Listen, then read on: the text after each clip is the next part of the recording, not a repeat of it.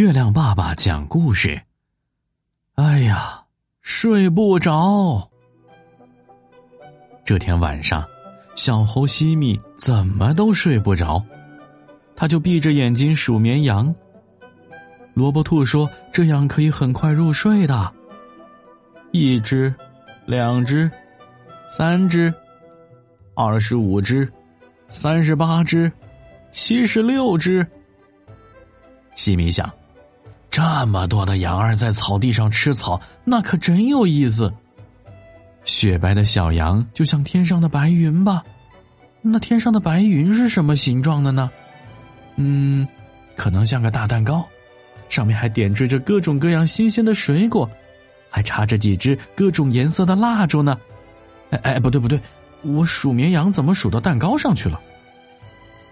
西米翻了个身，又开始数绵羊。一只，两只，三只，二十八只，三十九只，五十四只。西米一边数，又一边想起来，这些小羊在青草地上，这青草地那可不如水泥操场光滑，在水泥操场上滑轮滑，滑的可快了。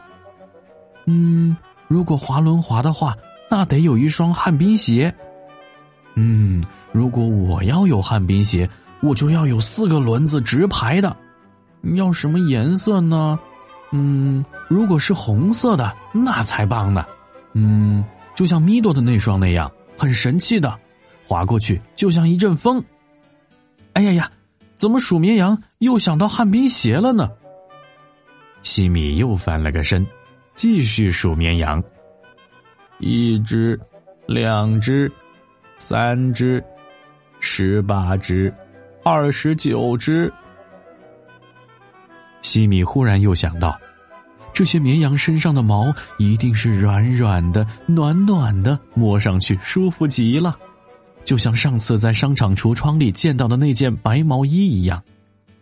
哦，白毛衣上还有卡通图案，是个精灵？